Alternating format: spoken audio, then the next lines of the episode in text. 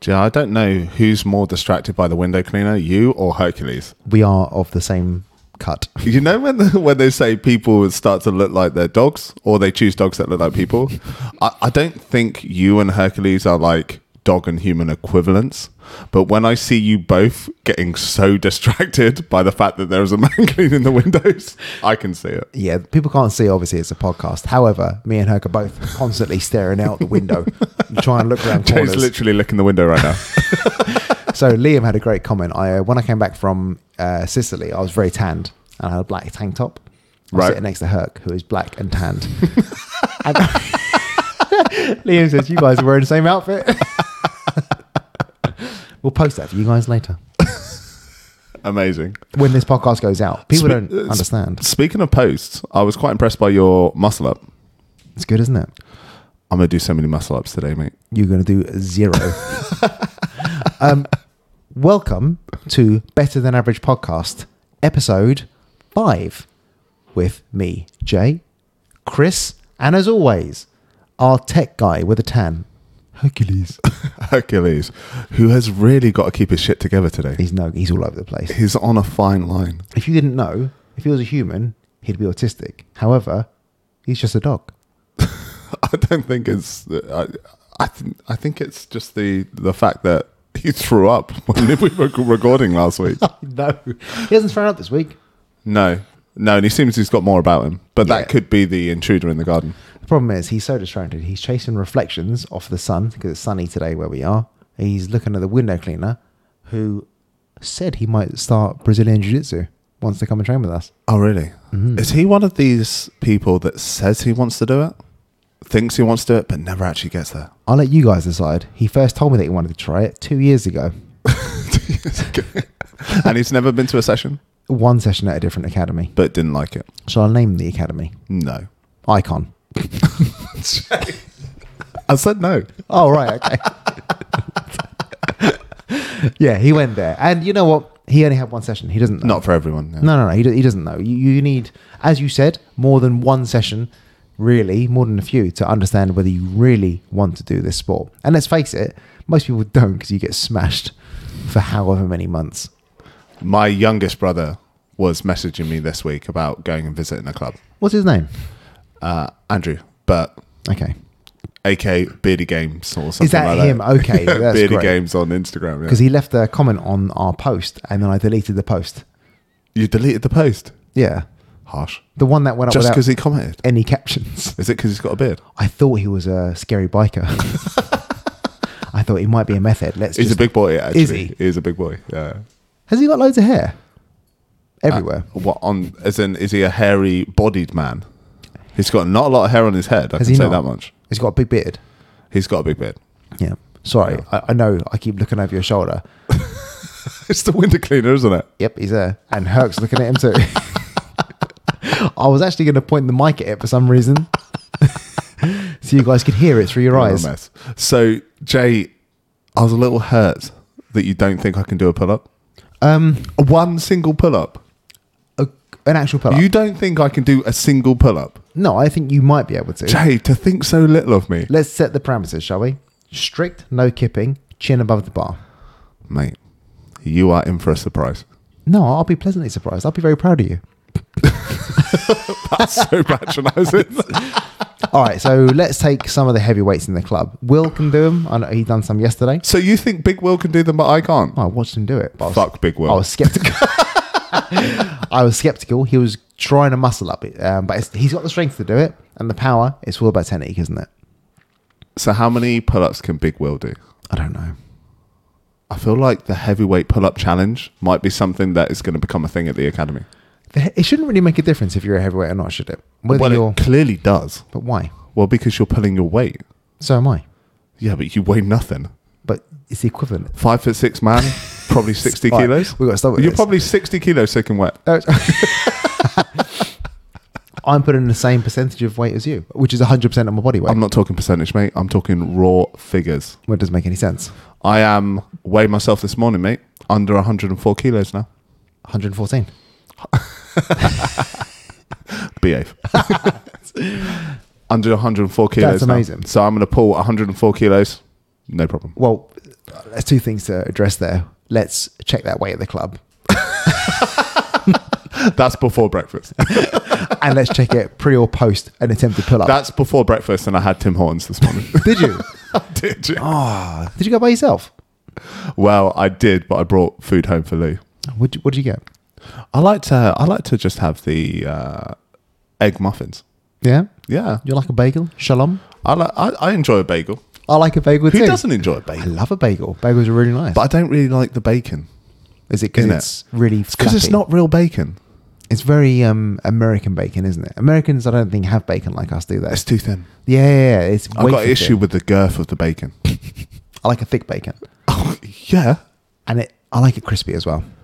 I like it crispy, but no one ever gets crispy bacon in these places, do they? Because it's you got to fry it to do that. You do. You have to put oil in it, so you can cook. Oh my god, we're talking about cooking, right? So there's some things I render first. Render. render. I render the fat out. So if I'm cooking a duck breast, it starts on a cold pan, and you cook it fat side down. Jay, you're blowing my mind. Yeah. On a cold pan. cold pan to start, put it fat side down, then it heats up. It renders the fat out of the duck breast, and that creates the oil and lubrication for the rest of the. Uh, so there's no oil on your pan before that. no, not on a duck breast. This, This is Filipino style. is just good cooking. Grab a chicken from the garden, cut his Rip head, its head off, off. gut and it, then and then cook it. gut it first. I don't Yeah. want to be eating out those intestines. No. Use those for bait to catch other animals. Oh, there you go. Right, so nothing goes to waste. Jay. Use the feathered skin as a hat. Oh God.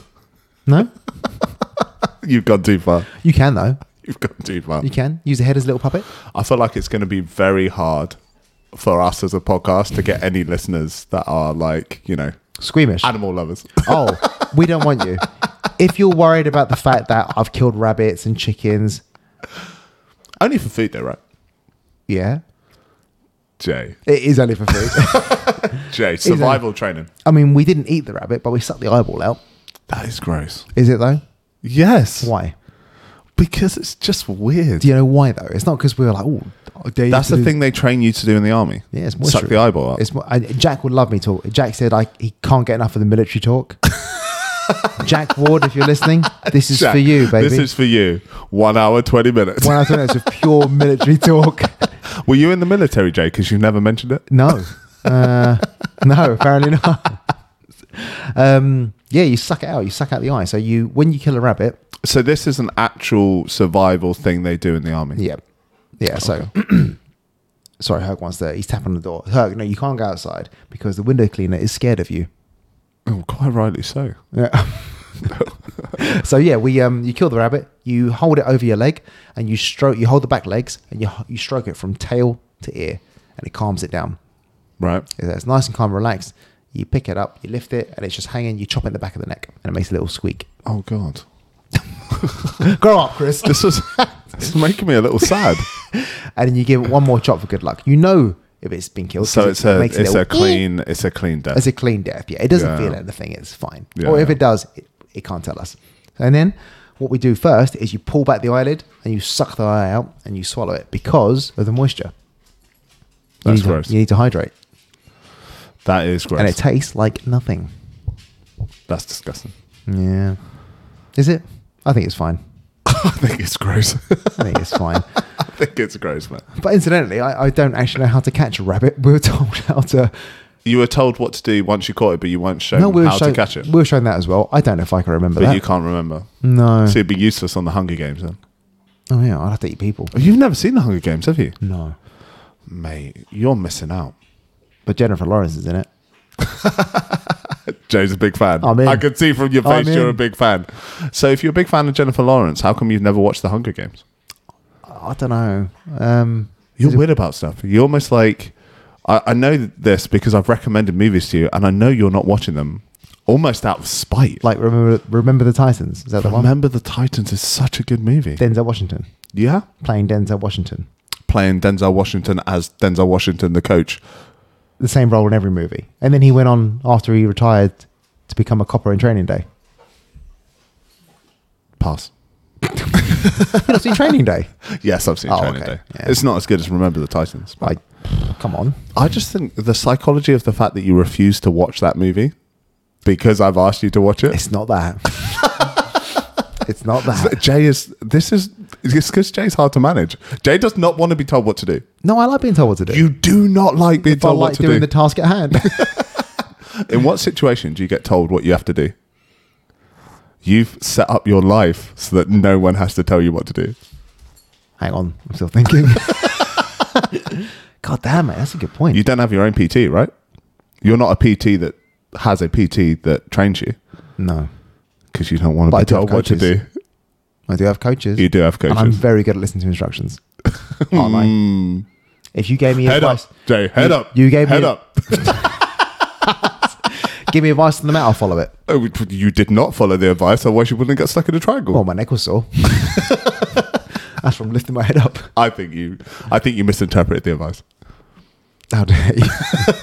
um, yeah, I I'm think good. you misinterpreted the advice. I don't think you were ignoring it. No, it was just On the video, it doesn't In- look like you're ignoring in, it. in the moment when you're dying. My brain is still not right, by the way. Yeah, so this is an interesting one, which I think we should talk about. Hmm. So, obviously, for anybody that's just tuning in today, where have you been? If you haven't listened to the previous, stop, go back immediately, invest four hours of your life. It's actually- too much. it's Start actually- from here. it's Actually, five. You won't missed a lot. You won't missed a lot. So you obviously got stuck in a triangle choke. Hmm. So a triangle choke, uh, for anybody that's not familiar with jujitsu, is like Xena from Goldeneye style, legs around the head. Zenya on a top. Zen Zen on the top. you, you pulled that out Yeah. of the back catalogue really clean. I watched Goldeneye recently. You watched Goldeneye I was going recently. to put on Remember the Titans, but So anyway, it's Xena style. It's legs around the head, right? Essentially. So Jay's stuck with another man's legs around his head, and he's either unwilling or unable to try and get out of that position. mixture of both. Okay. So because of that, it's putting pressure on your arteries and therefore cutting circulation to your brain. And you're having brain fog since then, is that right? Oh, I am actually. I am actually having brain fogs. So uh, I'm pretty sure I. Everything went dark a couple of times in that comp. At that point where everything went dark, I would have tapped in the club, Yeah. without a doubt. Because, but I didn't want it as a comp. I can fight through this because there's a there's a chance I could have escaped.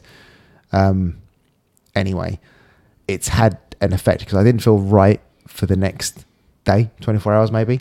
My brain just felt heavy, uh, and I'm pretty sure that's concussion. Hmm. I'm pretty sure. I don't know if you can get concussion from being strangled or just impact. I have no idea. Well, I know we have at least one GP that listens to the podcast. Do we? We do. No way. I don't know if I should name him. Um, please My do. brother's a GP and he listens to the podcast. brother's a GP? He's a big fan. Your brother's a GP. He is. Your your family's so middle class.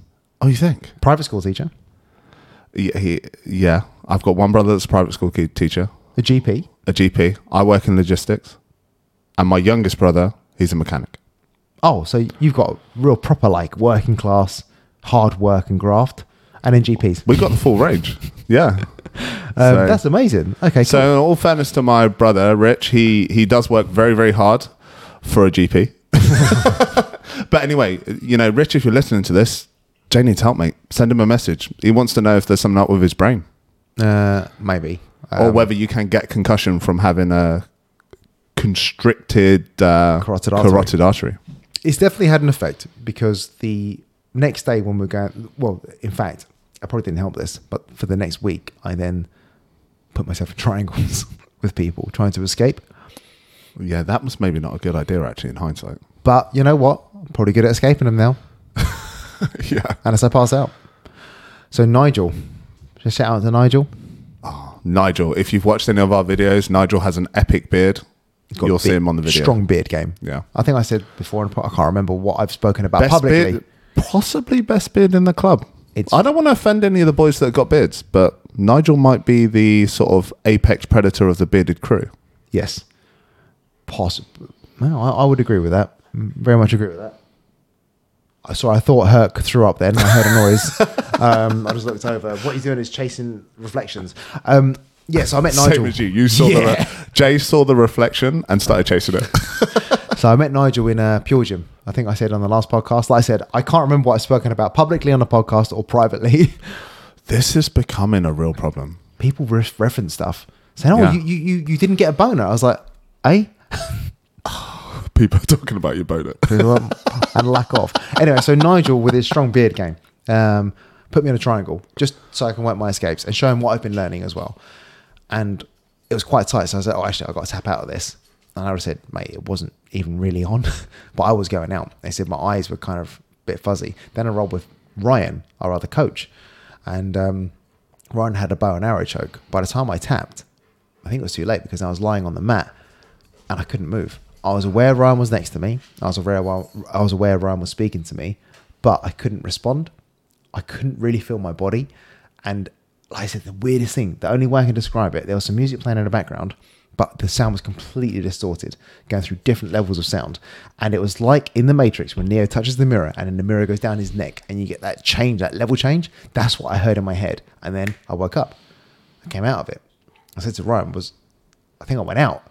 And he went, "You did look a little spaced." So my eyes were open. That's weird.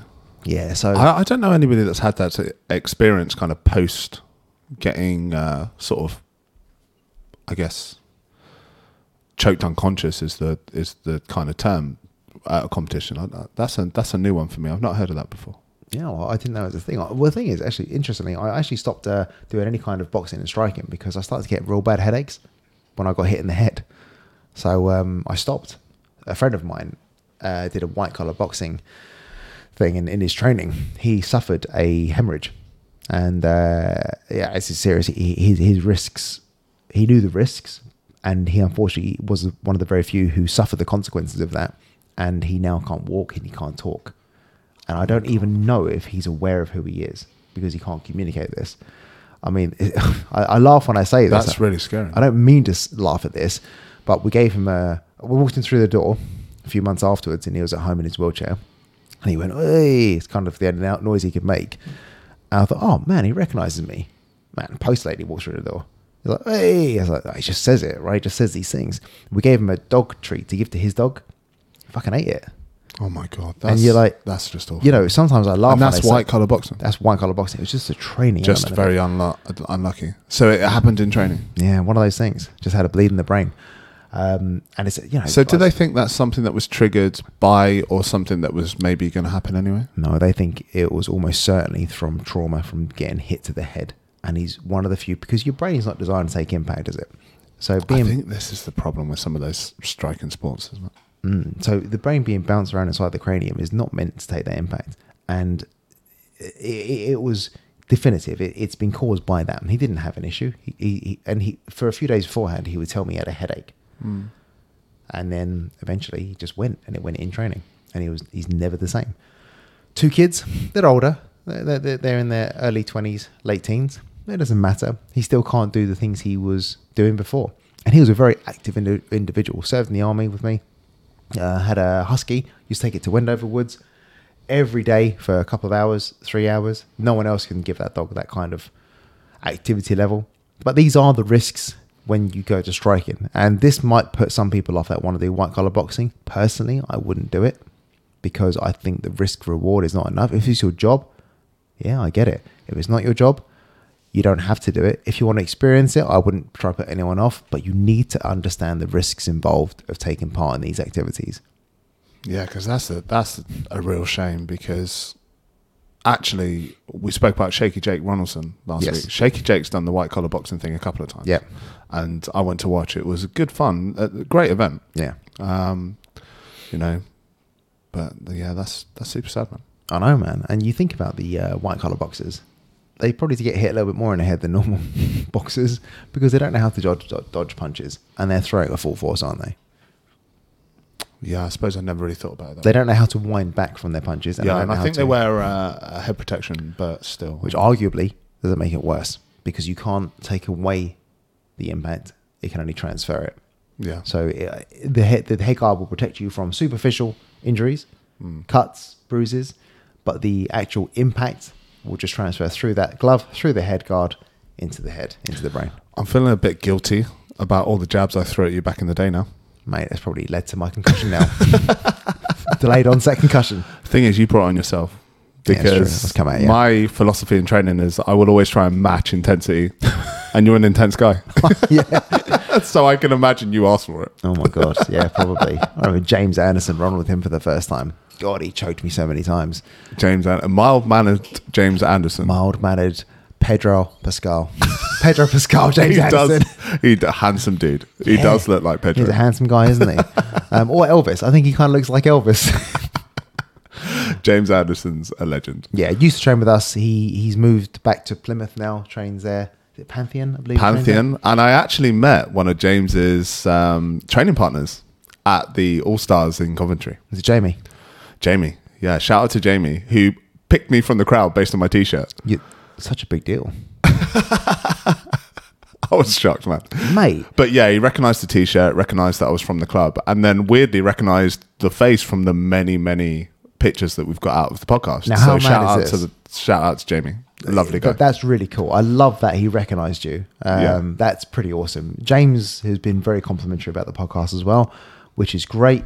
Um, I can't wait to see James again. And he's always saying, come down to Plymouth, which would be great. We really need to. yeah, that would be a great trip. but It's lovely down there. Yeah, it's so far, isn't it? It is far. God damn, James. Yeah, and those guys are committed because Jamie was saying some of his uh, team were competing, um, and they booked the competition, and it's sort of four hours plus journey up for them. I think it. I think it was further than that actually. yeah, it would have been, wouldn't it? Yeah, because I think he said, uh, you know, he, they'd done one in uh, Bristol, like just before that, and then they'd done uh, A bit more local, isn't it? commentary. Yeah, but still a few hours, I think. But it's great to be. Uh, it's it, the podcast is getting out there. We are getting listeners, more listeners than what I thought we would get. Jiu-jitsu is quite a tight community, though, isn't it? I It think is. that is one of the real benefits of jiu-jitsu over some of the other sports I've done is that the community it it has that slightly small feel. It does. Like I've never been to a competition and not bumped into an old training partner or someone I know who has trained with someone I used to train with. yeah, you, you bump into so many people um, that you recognise people that do the competition circuit or they recognise the team or And So there's a this- lot of goodwill at the competitions. This one in Coventry is the first time I've been to a competition in a while, um, and it was great atmosphere. So let me ask you, Chris, because I was hoping you'd go to this competition and get the buzz because I've been very disappointed that you haven't competed since we've been training together in the same academy. Have we not? Have I not tr- competed? I competed very new into. Purple. Ah, I wasn't in your academy then. So I've been very interested to see you compete because I feel you'll do very well. Win or lose, I feel you'll do really well. I think I need to. Uh, I need to be a bit bold and put myself out there. Um, as I've kind of said before, I, I, I don't necessarily particularly enjoy competitions. Um, but yeah, I'm gonna do- I'm gonna do one again. Do you There's, there's a comp coming up. I'm gonna do that. Do you think you benefit from competitions? do I think I what? You benefit your jiu-jitsu. Do you think it improves? I think it focuses you. Um, I think, and this is an interesting point actually, and I'll come back to it. But I think it focuses you, and I think doing a competition, you're, it's that very much that experience where you have to do the things that you do in training under that little bit more pressure. Yeah. And I think it's the pressure that you benefit from. And I- I think you can replicate that to an extent in the gym. When uh, Brad said to me, you're going to do a competition round, I spoke about it on the podcast before. And I see the intensity of training partner like Jay deciding that he's going to try and scalp you in front of everybody on the mat. Yeah. Um, that does put some pressure on, especially as a higher belt. If you're a higher belt and someone says you're going to do a competition round against someone who's a lower belt, you know they're coming after you and you know you're expected to win Yeah, you are expected to win. which I did. Yes. And we didn't cover this before, but I'm going to say it now. By armbar. Yeah. Do you remember? It's a repressed memory for you, Jay. Let me refresh your memory. No, that's fine. Don't worry about You were it. about to tap So I out was from gonna- Turtle, No, I wasn't. and I took pity on you. so I was not going to pressure tap. That was a slick armbar. That There's- might have been one of my best. It may have been. How long was I cooked for at this in these positions? It was a little. It was a while. five-minute match, and I reckon I armbarred you in the last 40 seconds. It was. It's pretty horrendous, mate. I Um, think I was about to get a third stalling penalty for pinning you in Turtle, Yeah. so I went for the armbar, which naturally I got. Yeah, it was pretty good. But fuck you. And because you told me last week that I hadn't armbarred you, oh, you went for it, didn't you? and I reckon I You- caught you, right? So you, know were what? saved by had, the bell. Had the round timer not gone off, that would have gone on. on the other hand, It- yeah, it's not an kind of official relaxed. tap. I was like, you know what? The timer's round time's going to gonna go. go. It's going to save me. You didn't look relaxed. no, I wasn't right. oh, that was tough. You looked like a you looked like a bear that had got his foot caught in a trap. you went into that armbar so fast it fucking caught me off You guard. fired me up, man. You said on the podcast, you haven't caught me since. And do you know what? then. And I was like, I'm going to catch you this You week. won't catch me this week either. I probably will. It's unlikely, isn't We're it? doing arm bars tonight, mate. I'm in charge of the session tonight. yeah, drilling doesn't count. Well, I'll take it. um, I hope to make it tonight. I really Yeah. do. I haven't trained today. I kn- uh, Jay's chickened out. I'll be there. um, I mean, your arm bars are so good, mate. They are very. I'm good. working on it. That's the thing with jiu-jitsu. You got to pick something and work on it. Yeah, So for months, I've been working on arm bars. man. You and Jack. So Jack is annoyingly good at arm bars. he's so good, isn't he? He's um. So uh, how can we describe Jack? He he's trained for a long time, isn't he? And he's the lightest brown belt, which He is, is. insane because he's so jacked. But probably the strongest. yeah, he's impossibly jacked. Um, he's just been doing it for so long, yeah. uh, and he's just Jack's Brilliant. is sort of a bit like Bane. yeah, yeah. It's isn't kind he? of like Yeah. Bane, isn't he? Yeah. If you were going to pick, you know, uh, DC villains, Jack Yeah. is Bane. So, right, excuse the language I'm about to use, but he does it to me. It's called a rape choke. Oh, God. and he constantly just gets his fingers around my neck. Is that what it's actually called? yeah, and I really like it. Why is it called? That's a stupid name. It's a terrible Why name, would isn't someone choose that name? Well, we could ask Craig Jones. People aren't going to want to use it, are they? no, but Jack does. I think he used it even more because of that. Um, but he's he's very good. He attacks me from within my half guard, loads, So this is a point where you should be pretty well defended, and he's still getting this joke. on and, you. and he's, well, he's he's going for him, man. I He bet is- that really bugs you. Uh, no, I like it. You do not like to get tapped. I haven't tapped. You can tap. I can you, tap, but I refuse You to. refuse. Probably Yeah, why my brain's in a bad way. that's why you. You know, and it's been close. It was so close once. that's why you couldn't remember my name when I came today. Let, let me rephrase. Jack has tapped me plenty of times, but from within my guard, it's harder. Jackie's calling you out, mate. Come get me, Jack, Jack, Jack's coming after if you you now. dare. and he, he's just brilliant. He, the way he does his um his arm bars, his setups. You two have different arm bar setups and Yeah. executions, but I feel if you guys combined your strength, oh my god, there's no escape ever. There's no. I'm sure Jack's you, bringing me a ball now. I know. The t- His timing is terrible. It's really bad, isn't it? and we just chewing. on- And you noticed he doesn't destroy his balls. A Oh, lot of dogs chew through their balls, considering that's a tennis ball, that's in pretty good shape. and you can pull that ball out of his mouth. He doesn't hold on to it. He'll just pull that right out. See, I know that sometimes Dre tricks people into doing stuff that he knows is going to get quite a visceral reaction from Herc.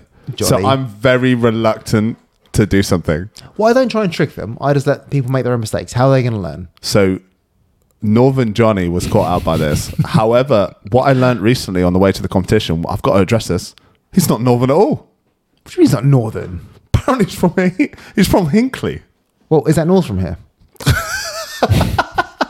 Yeah, but not by much. It's not. I'm sure he told me Hinckley. it is Hinkley. You knew this. Yeah. I've been calling him. I thought he was from Yorkshire. no, it's from Hinkley. It's an hour up So the why have road. you been letting me call him Northern Johnny? Because he sounds so northern. He really does. No one from Leicester sounds like Johnny. Only from people from Hinkley sound like they're from Yorkshire. It sounds like it's quite a unique accent to where he is, Very much so. but I literally was in the car with him. So we all rode down together. Yeah. Another benefit of jiu-jitsu, you know, the group car journey. Yeah. And uh, he goes, I'm from around here. And I was like, what? How long have we been driving? Yeah. He just he's got such a unique even one of my clients recognizes him when he gets on the train. So she she takes the train Because she can hear him from the next coach. She takes the train from Johnny Milton is Keynes so loud. into London. And she goes, Oh, I saw your jujitsu friend on the train. Or she said, "I saw him, I heard him. it's like, who are you talking to? was he even in the same carriage? when he gets on a late and buzzard. I can't even so replicate his anybody who has to get the train from Leighton Buzzard, we're sorry. accent. Look out. You know, you don't want to end up in the same coach as Johnny. Johnny is so unique. He I- could not go in a quiet coach. No. He's getting kicked out. He's so unique as an individual. He can't be quiet. He calls his. I like. He calls his grandmother Nana. I like that. It's so northern, isn't it? Very northern. His brother's called Gandhi. I'm still going to call him Northern Johnny. Northern Johnny. Yeah, no, he, he earned it. He earned it. He had his great. Oh, I want to let him tell the story. No, when, when Johnny comes on, he can tell the story about his nan. Yeah, absolutely. Little trailer, little s- little insight. Trailer. he let her roll down a hill in a wheelchair. Oh God, Johnny. I feel like stuff like that happens to people like Johnny quite a lot Yeah. in terms of, you know, sometimes you have those friends, don't you, where they're like, you know, they they start telling quite a wild story, Yeah. but you know it's true. Exactly. So you're going to find out. We'll, we'll ask Johnny all these questions on when he's on finally in the podcast. Why he was called Poopkin for a number of years. Why his brother's called Gandhi. Is that his actual name? No, I can't. I don't know what his brother's called, but it's not Gandhi. Nice. People from Hinkley calling their boy Gandhi. Well, I was going to say, you know, I, I don't know. Maybe. Maybe there's a lot of Gandhis in Hinkley. Apparently, I know nothing about Hinkley, I bet there's zero. other than it's not Maybe in Yorkshire. one. Which is his brother. But I can't imagine there's many um, Arabic slash Indian people in Hinkley. I'm going to assume it's a very white village. I've got no idea, mate. I'm pretty confident. yeah. So, I want to ask you about this picture you sent me. Ah, Hang on, which so, one? you sent. Eh? can't talk can't talk about all the pictures Jay sends me. However, one of the pictures you sent me was John Jones at heavyweight. Yes. So this has sparked quite the debate about John Jones. Yes. So John Jones, you sent me a picture side by side, light heavyweight John Jones versus heavyweight John Jones. Yes. Yeah. It's not impressive. No. What does he look like? He looks like he's eating too much. It looks like John Jones in his off season. Yeah, and I think John Jones is continuously now been in an off season. I don't think he has to cut weight for this fight. So for anyone that said he spent three years putting on loads of muscle, I bloody told you, right? You cannot put on kilos upon kilos upon kilos of muscle as a very advanced, well trained athlete. It's impossible unless you take a shit ton of steroids, and even then, So why is it impossible? So this is the bit that I don't understand. So John Jones, normal human being, quite a skinny guy. He, you know, John Jones's physique in terms of like the fact that he's quite slim reminds me of when I was a much younger person and Yeah. I had quite a sort of Mister Tiggle, skinny, lanky guy thing going on yeah, before you know life caught up with me and I Right. developed the uh, epic dad bod that I have now. yes, So, my question is, why can't he put on muscle? Because he's got a decent sized frame. He's six foot 4 You know, it's big. Why can't he put on a few kilos of muscle? because he's very, very well developed. So we all have our. But Oh, he's peaks. skinny, man. Is he though? He If looks you, If skinny. you meet him, you'll be like, Jesus, you're big. He's a big guy. People don't realize because he's so tall and lengthy, but he's got a lot of muscle mass. He carries a lot of muscle mass. as it But I is. would say 205 pounds at six foot four is not that big. But that's after a wake up. He probably fights at two two twenty five. Yeah, I suppose. So he, he cuts down to that. So, when he what's weighs that in old money? What, like 108 kilos? Probably yeah. So it's God, a- that's pretty heavy. Yeah. So he comes in heavy, heavier than anyone at the club probably, and um, he- he's such a well-trained athlete. There's no way he could have put on that much muscle unless he goes on some serious steroids. But those steroids would stay in his system for a long time, and he would never pass the USADA test. So we have to put on as naturally as possible. Now, Okay. I'm not saying he didn't dabble in some sort of performance enhancing- enhancing drugs in the last three years, but he doesn't look like he's put on much muscle mass. I'm sure he's put on a kilo or two. And he doesn't look like he's on steroids. No, he does not. Fair play, John. That- Good job. Yeah, good job for not cheating for once, mate, and hiding under the octagon. You couldn't let him have his moment, mate. Nah, fuck him. He's a prick, isn't he? He's a dirtbag, mate. One of these day, days, you're going to bump into John Jones, and Hi- you're going to hi, regret John. that. you know what? I'll stand by what I say. A problem you choose to ignore is a problem you choose to accept. And guess what? I don't like domestic violence. I don't like drug abuse. I don't like discharging firearms. I don't like crashing cars into pregnant women. I don't like cheating. Jay, God, What else is there wrong with you're it? tense today. Yeah. Is it because the window cleaner came round? It's it's set you on alert. Oh, I'm- you can't settle I'm everywhere. No. Anyway, John Doe's is a terrible bloke if you didn't get all that. and in the octagon. Savage. Savage in the Octagon. And I don't think he's going to be the same Savage we've seen. No, I mean, based on the picture, I don't know if that picture is like recent. Recent, I from don't the know UFC. if they've done it. Maybe the UFC are trying to downplay John Jones, and when he gets in there, he's going to look Lord Swaldemort. No, have you seen the It's a embedded, possibility. Have you seen the embedded series? No. I've been watching the embedded series. He's doing a lot of swimming. So you see his body a lot. So that's interesting. Why do you think he's doing a lot of swimming? Now, I didn't actually think this, but Chael Sonnen, who has a bit of a rivalry Uncle Chael, with John Jones. the American gangster. He's so good, isn't he? He is. He's so bloody good. He um he believes John Jones is doing swimming because of some sort of rehabilitation. He thinks he can't stand the rigors of impact anymore. And it's actually not a bad theory because swimming isn't really the best thing to do in terms of your your physical development for MMA. It's not developing power. Must be good for your cardio though. Good for your cardio. Yeah, definitely good for your cardio. Running's better though. Better than swimming. Mm-hmm. You think? I think so.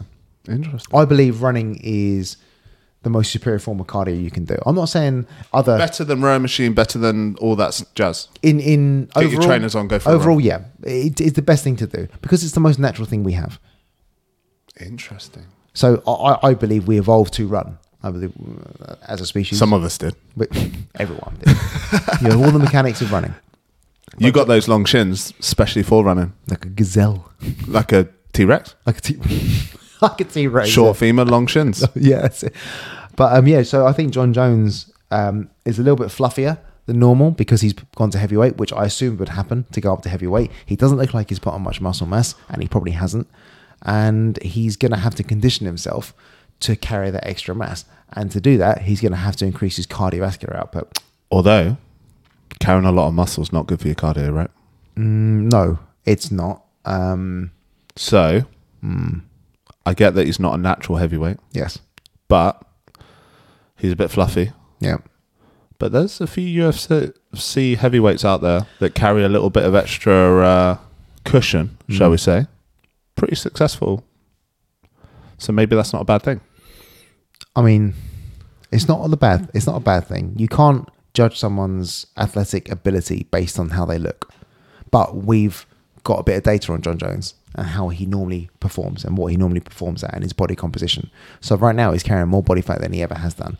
It may lead to a better performance because he's not doing the weight cut. I doubt it. Um, talking about the UFC fighters, the heavyweights, who are you referencing? Who are carrying a bit more, as you say, padding? Well, I don't want to, you know, fat shame anyone. Taito Avasa, eh? correct? Go on. Who got beaten? He's a big boy. He's a big boy carrying too much body fat, in my He, opinion. he got beaten by Cyril Garn, but that was a good fight. it was a good fight. That was one hell of a scrap. He would have been a better athlete had he cut body fat. Possibly. Not Daniel lots, not uh, lots. Cormier. Daniel Cormier has always been a bigger guy, hasn't he? He's always been a bigger guy. When you look at him, he doesn't look in peak physical fitness, but in the octagon, he's a beast. Uh, unreal, really good. Um, by his own admission, Champ, champ. says he likes that rice. He likes that Louisiana rice. But he needs it. Can't help maybe himself. that's how. Maybe that's what fuels him, mate. Maybe he. So there, there are always going to be outliers. John as well. Jones never wanted to fight DC at heavyweight. No. Now, there's got to be a reason for that. There has to be a there has to be a reason why John Jones's team felt that was not a good move. Because your natural instinct, I think, and this is important, I think, for anybody that's in a sport that with weight categories, is your natural instinct is if you're going to drop the weight, you're going to benefit, you're going to feel stronger for your weight class. And I would say that makes a lot of sense in grappling, but my personal experience is from moving down a weight class, I did not feel stronger than the other people. So there's a, fi- I think there's a fine line. I think you can go beyond. You can cut too much weight and not be optimal anymore. Just because you look shred city, it do- it often doesn't mean you're going to be performing. But that works to the other extreme. If you look like you're carrying too much body fat, you're probably not optimal. If you look like you're too shredded, you're probably not optimal. And there are outliers in both extremes that you need to find a happy medium. I have a bit of a theory about jujitsu. Go on. Okay. So let's think physics, Okay. right? I'm I'm really going to fail. So let's say let's say you're a person that's carrying a little bit extra around the belly area. My favorite. That's going to uh, that might help your top game. I I've gone silent because I don't know what to say. Because you don't necessarily disagree. I don't necessarily disagree or From agree. the physics of it, yeah. more centralized mass, Right. harder to sweep. Yes. So I think having a bit of belly on you, if you're a top game jiu-jitsu guy, I can see that that might help. It's very specific though, isn't it? It's very specific for a position. Or maybe, you know, wrestlers are super fit because it's such an active sport. But what I mean is if you're on top, if you're pinning someone, if you're trying to sweep someone that's got that kind of more centralized body mass, that's that's potentially going to be tricky. Yes. However, can I just point you to all the current Brazilian Jiu Jitsu champions of their weight class and the Yeah, but overall they're so absolute strong, champions? aren't they? And they're not carrying that extra weight. They're so strong. Whether it's UFC or Brazilian Jiu Jitsu, they and are. the amount that they're training Yeah. to carry that extra weight, they'd have to be consuming a lot of calories, right? yeah, you would have to be consuming. Like, quite I a bit. think if you're competing in an active sport, you got to be consuming a lot of calories to have that extra sort of unneeded weight. Yeah, quite a bit. Because if I wanted to, let's say, you know, I've kind of touched on it before. I don't do a lot in the gym at the moment, but let's say I started to, you know, get product project Lord Swaldemort on the go. And shredded wheat. How many calories a day you reckon I got to eat to bulk up, muscle bulk? So the calories aren't actually the most important thing here, believe it or not. You're about to blow my mind. Oh. okay, so Shout out to uh, Circle of Vigor. We're about to get a little insight. into how to get more vigorosity. If you need a little more vigorosity, Hmm. Instagram J. So people think they need to go on a massive energy expenditure to bulk up. Yeah, it, it kind of makes sense. You need to put on mass. Where you're going to find the energy from that excess food? You need a catalyst. The catalyst is the work you do in the gym. You need to overload and stress the muscle first of all.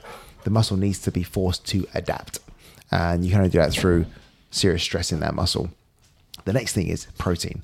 Protein is the next most important thing because the building will be done outside of the gym. Um, sorry, Hercules is just pushing the ball into Chris's so it's ribs. less about the mix of calorie amount and more about the amount of protein you're consuming. yes, Is that I would what say you said? you need to be. You can put on muscle. go on keto. No, don't do that. don't do that. If Jay you, oh loves no, hang keto. on. You can go on keto. Sorry, let, let me let me rephrase this. There, there's a few reasons why you go on keto. The first reason is you hate yourself. Jay, uh, i- if you don't know Jay, then Jay is not a fan of keto. because it's shit. And so you go on it if you hate yourself. The second reason is, are you epileptic? Probably not. Don't go on it. It'll work though, right? For what? For for like losing weight and stuff. If you it created, will physically if- work, right? Only if you created a calorie deficit. Okay, so it's all about the calories. 'Cause- So, but yeah. when I'm bulking up, it's about the amount of protein.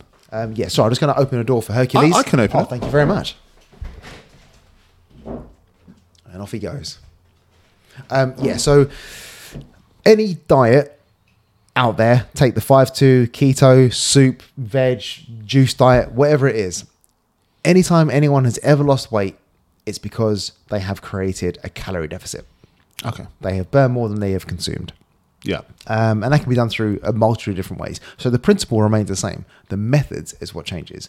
The reason why people lose weight initially on keto, and I say weight and not body fat, is because you are depleting glycogen from your system. Glycogen is derived from sugars and carbohydrates. Okay. If you deplete that from your system, it's probably about two kilos, three kilos straight away that you're not storing in your body. That's when your body goes into ketosis and it starts using dietary fat as fuel. Your brain can operate off ketones or glycogen derived from carbohydrates and sugars. If you gave your body a choice, your brain is always running off 30% of all of your carbohydrate intake. 30%, regardless of your intelligence. Bit chilly with that door open, isn't it? um, whether you're super intelligent, brain dead, vegetable in hospital, your brain is using 30% of all glycogen intake in your system. That's quite a lot.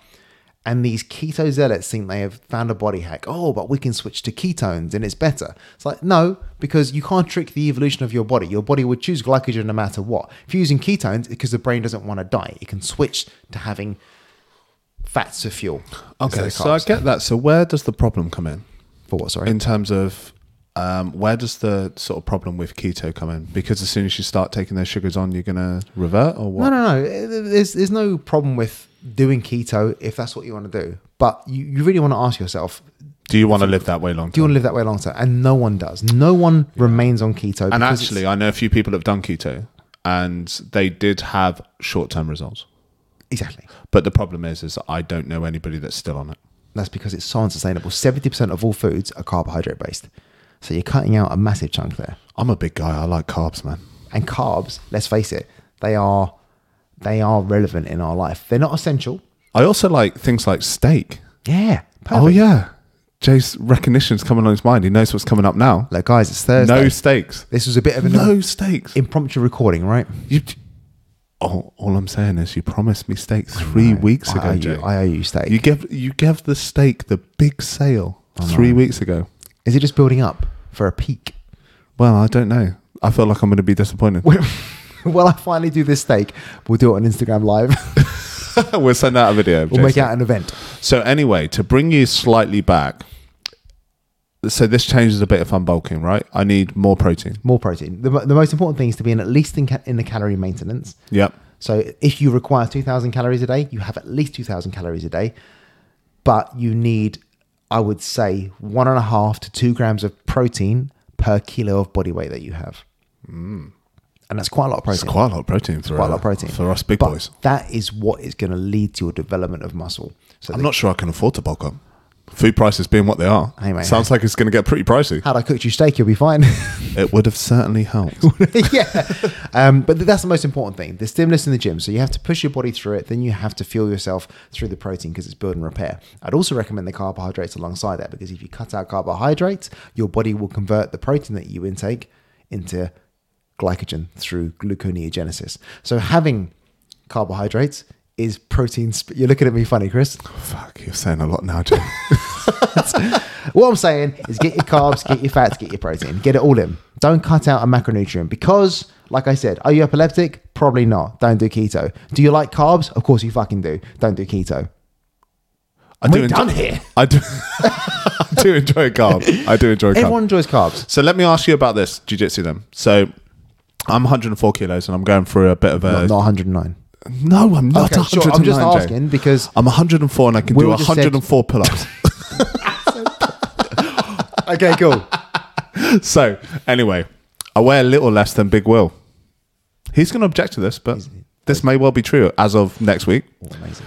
Um, so my question is, Hmm. I was looking, you know, as you do when you go to the competition and you're kind of sizing everybody up. Yeah, you sign up. Sure. Every, by the way, everybody that I see at competition looks huge to me. Really? It's psychological. It's I funny because I think you look down on everyone else at the club think. look down on them Everyone- from, from a moral pedestal. because you keep saying I'm five foot six. Everyone's like, but I'm five foot eight. He must think I'm five foot two. There's some sort of conversion chart in your head, Chris. I'm six foot. You're five foot seven now. Jay's about five foot six. okay, so Five ten. I, I, I look around the I look around the the mats and I'm thinking, oh, you know, he's he's a he's a big boy. Turns out he's category under me. What? I was like, bloody hell! Some of these some of these people are monsters. So anyway, the problem I have is my weight category now is open ended.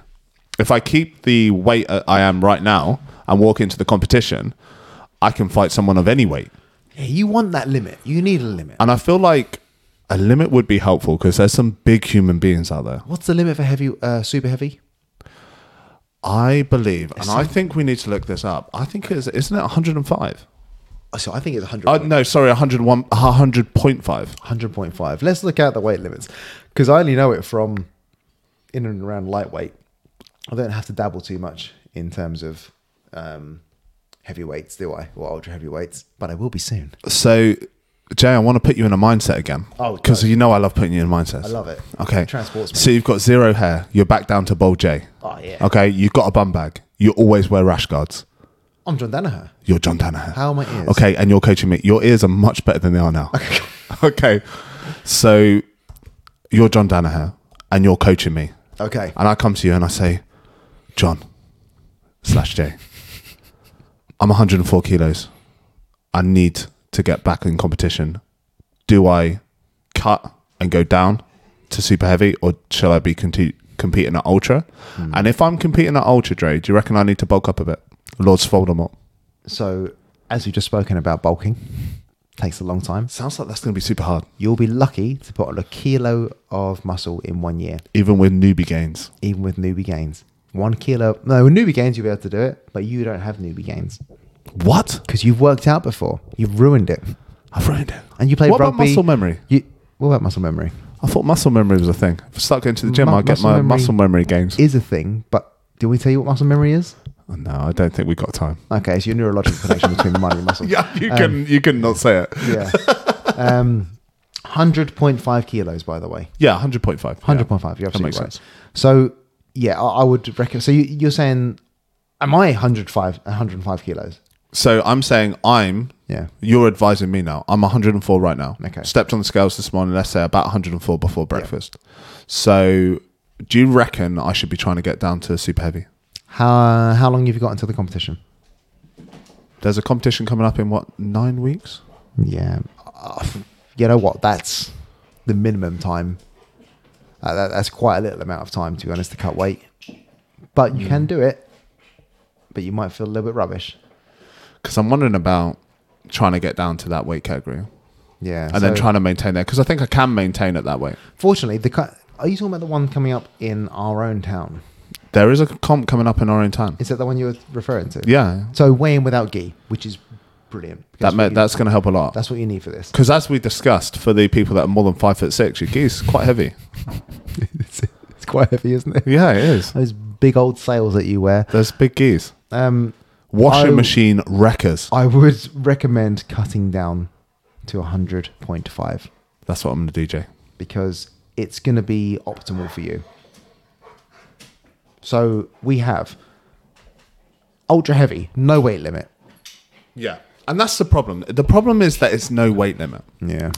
And as someone who has to then go to work the next day, I don't know if I want a man of like 140 kilos slamming me. yeah. Um, what what the, the good thing to I think the best way to put it is Chris at the moment. So if you're a client, I would say, do you feel optimal right now? I feel like I'm at pretty good weight right now. Yeah. But I feel like if I start putting the cardio in that I need to put Yeah. to get fit for a competition, because I do think cardio is the most important thing at a competition, I do think I am going to drop more weight than I am right now. Yeah, and you're And gonna I think I'm going to be at the bottom of the category. and you're gonna keep your calorie intake the same. Yeah. I've actually cleaned the diet out a little Okay. because the, for me, if I eat a diet that's like high in sugar Yep. or hi- a lot of bread, Yep. I feel rubbish. Do you really? I just feel physically rubbish. Man, bread's so good. I love bread, but if I eat a lot of bread, it doesn't make me feel good. That's a shame. Yeah, I love a pizza. That is- I'm still going to have the occasional pizza. Oh, yeah, it's so good. So yeah, I, I would recommend cutting down. Uh, if you up your energy expenditure through more walking or cardio in particular, then you don't increase your cal- caloric intake. It's going to be hard by doing cardio, by the way, because you're going to want to increase your caloric intake through your natural response to it. Then you will start cutting body fat. I'm going to try and not to necessarily not eat when I want to eat, but I'm Yeah. going to try to cut out those foods which, you know, if I'm going to make a decision to eat somewhere when I'm hungry, I'm going to try and be conscious of what that is. Yeah. Um, by the way, can I just apologise for the noise you may be hearing? Herc is tearing apart one of his toys. Ruining it. Uh, he's, I mean, he does this. That's why we get him for him. But he's, I mean, look at it, Chris. Thing is, again, Herc's r- literally right next to me because he's got to come over and see the guests, He, right? he likes to protect the weak. oh, Jay. Oh, Chris. but yeah, so You're going to pay for that So- later, mate. If you show up. I know. We'll blame Andrew if I don't. Well, you can blame her, mate. You can blame whoever He's you still want. taking it out on me. so yeah, super heavy, hundred point five. You can get there in nine weeks. I think. I think you should sign up to it now. Should we see who might be in your division, Chris? the weight is the only issue. Yeah, have a look. Yeah. Have a look out of interest. So I'm signed up to this competition now. Yeah, you are. And for the first time, ah, this is a question that I had for you, Jake. So for the first time, you've signed up to fight um, Ultra, open right? weight. So you are having the exact same conversation, exact opposite conversation to me, where you're saying, "I will fight anybody of any weight." Yeah. That's bold Yeah. because you're going to be very little for the absolute, right? Yeah, I'll be at the bottom end. There's not many people at five foot six do the absolute. No, and there still won't be probably because there'll be five ten. Uh, people at five ten are going to look massive next to you, mate. Five ten's pretty big. So yeah, I- I've signed up to the open weight division because why not? Why not? I think it's great, mate. I love it when I see uh, those tiny guys, featherweights, and their ultra heavyweights. People be rooting for me. They will, and we've discussed this before. It's harsh that no one ever roots for the big guy. So I'm going to be rooting for the big guys. there is a reason why I signed up for the ultra heavy uh, for the open weight. I don't know if we should discuss it, or should we discuss it? I post don't think competition? you should. I don't. I, I think. I think it's cool that you want to spar with an old training partner. Okay. at comp. Yeah. I think we should leave it at that. Okay, cool. I'll add one more thing. Don't do it. Joe. Don't do it. Don't do it. The reason why I have to fight him at competition is one, he hasn't come to the academy yet. And two, I'm not welcome at his. You're not allowed to go back. No one is. Yeah, they're not open to visitors, No. which is not on them as as a as a as guys. That's down to their instructor. Not all academies are open to visitors. You will find this in jiu-jitsu. Um, there's a lot of really good academies out there that are open to visitors, and there are a lot that are not. Um, It's cool when they are open because it, it- you just get a variety in training. I can understand why not all academies are open to people visiting. All right, Chris, shall we see who's in your um, in your division? Yeah, you can have a look. Okay, so no one. See, this is the reason why I never signed up to the last one. Because the only person when I looked that was in my, uh, there was literally one person in my category Yeah, for the All Stars comp. yeah. And I wanted to do the Nogi. And I don't think there was anybody in the Nogi, That's a shame. which is a shame because I really love doing Nogi. But I wanted to ask you about this because you don't. So, anybody that doesn't really follow Jiu Jitsu, Nogi basically means you do not wear your pajamas. You do not wear your dressing gown thing Yeah. that you see people wear in judo. So, it's the exact same sport, but different in terms you don't have anything to grab and hold on to. Yeah. Now, what really surprised me when we had a conversation off mic is you don't want to compete Nogi. Oh, you know, I kind of do, But why but I also don't. for for a guy that's like super confident and is normally very carpe diem, seize the day. You say you want to, but you've not signed up. God, idea. I hate that phrase. He loves it. He's got it tattooed on him. No, I haven't. Yes, he has. And there's a reason If you why. zoom in on the snatching videos, you can see it. Right, shout out to my Felton, my Felton massive. If you went to Felton, communi- Feltham. Feltham. if you went to Felton Community School, that was our bloody badge. Private Carpe school. diem. It's a private school. It's not private school. Uh, you know Eton. I mean, I'm- they would have graduated to go to Feltham Young Offenders. Um, I should do it because it probably suits my style quite a bit. I think it really suits your style, and it, I find it very interesting that you don't really want to compete Nogi. So I wanted to ask you why. I don't know. That's it. I don't know. I don't have a reason. I probably should. Great content for the Well, that's podcast. terrible, Joe. wasn't it? Great content for the podcast. I want to compete no gi. I just don't know why I haven't. And I like no gi. There is a there is a reason. There's got to be a reason because you are someone who normally, when you want to do stuff, you're very assertive. That is true. But when I don't When want to, when when you decided you wanted to do the podcast, literally next week we had a meeting about it. yeah. Um, but when I don't want to do something, So you don't want to do it. I do. But So not this yet. is what I'm I asking don't know you. what it is. I you okay, got so- some sort of mental hang up about Nogi, right? No, I don't know what it is. There's um, I really like the gi. So when I first started this, I thought I'd be a no gi guy. And I would say anybody that sort of looks at your jujitsu would probably say you sort of fight like a Nogi guy. Yeah, I probably do, don't I? With takedowns and You think about the takedowns you like. yeah submissions. You I think like. about the submissions you like. it's all no gi, isn't it? Mostly it's Nogi. God damn. Um, and I think I'm all right no gi. I'm quite explosive in positions. I got, I think you'd be great, I got Nogi. good cardio. And that's the other thing about Nogi. Nogi typically favors the person that's got the better cardio.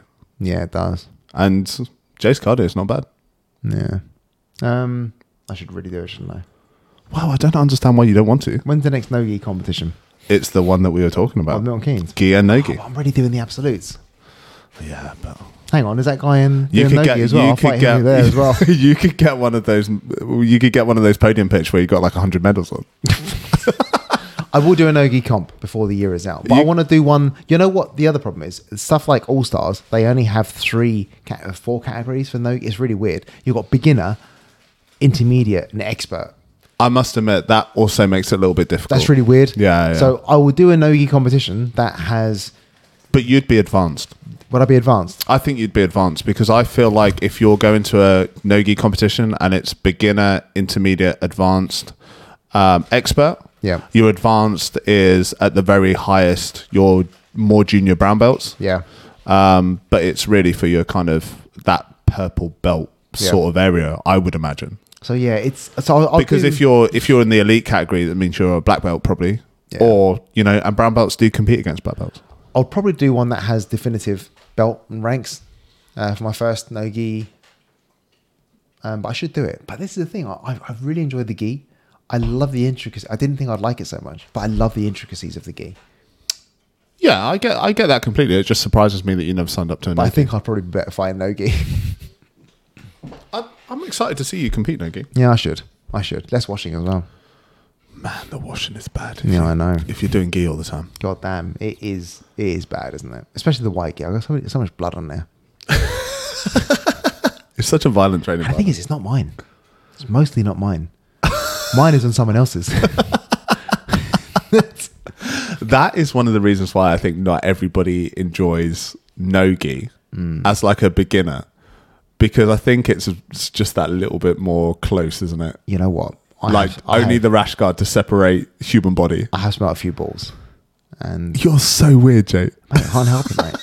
Can't help it. It's there, there's there's millimeters of protection between my nose and their ball sack. Yeah, but you don't have to sniff. Can't help it. it's an instinct. It's right there. I'm like, oh no, it's. you just can't help it, can you, Chris? Don't think of a pink elephant. There you go. It's right in your head. So it's right there. It's like, don't sniff it. I go, oh. you just can't help it. It's there.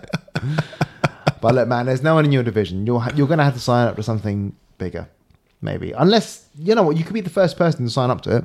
is there if there's a little way out so i think there probably will be Uh, that's the problem for me it's cost reward with the comps as well Yeah. like and it's great you know go to the comp and you know and there's nothing wrong with like y- you know it's good to spar with someone else but the last comp great comp but it was going to cost me like 50 quid and i was going to basically have one match Mm, Yeah.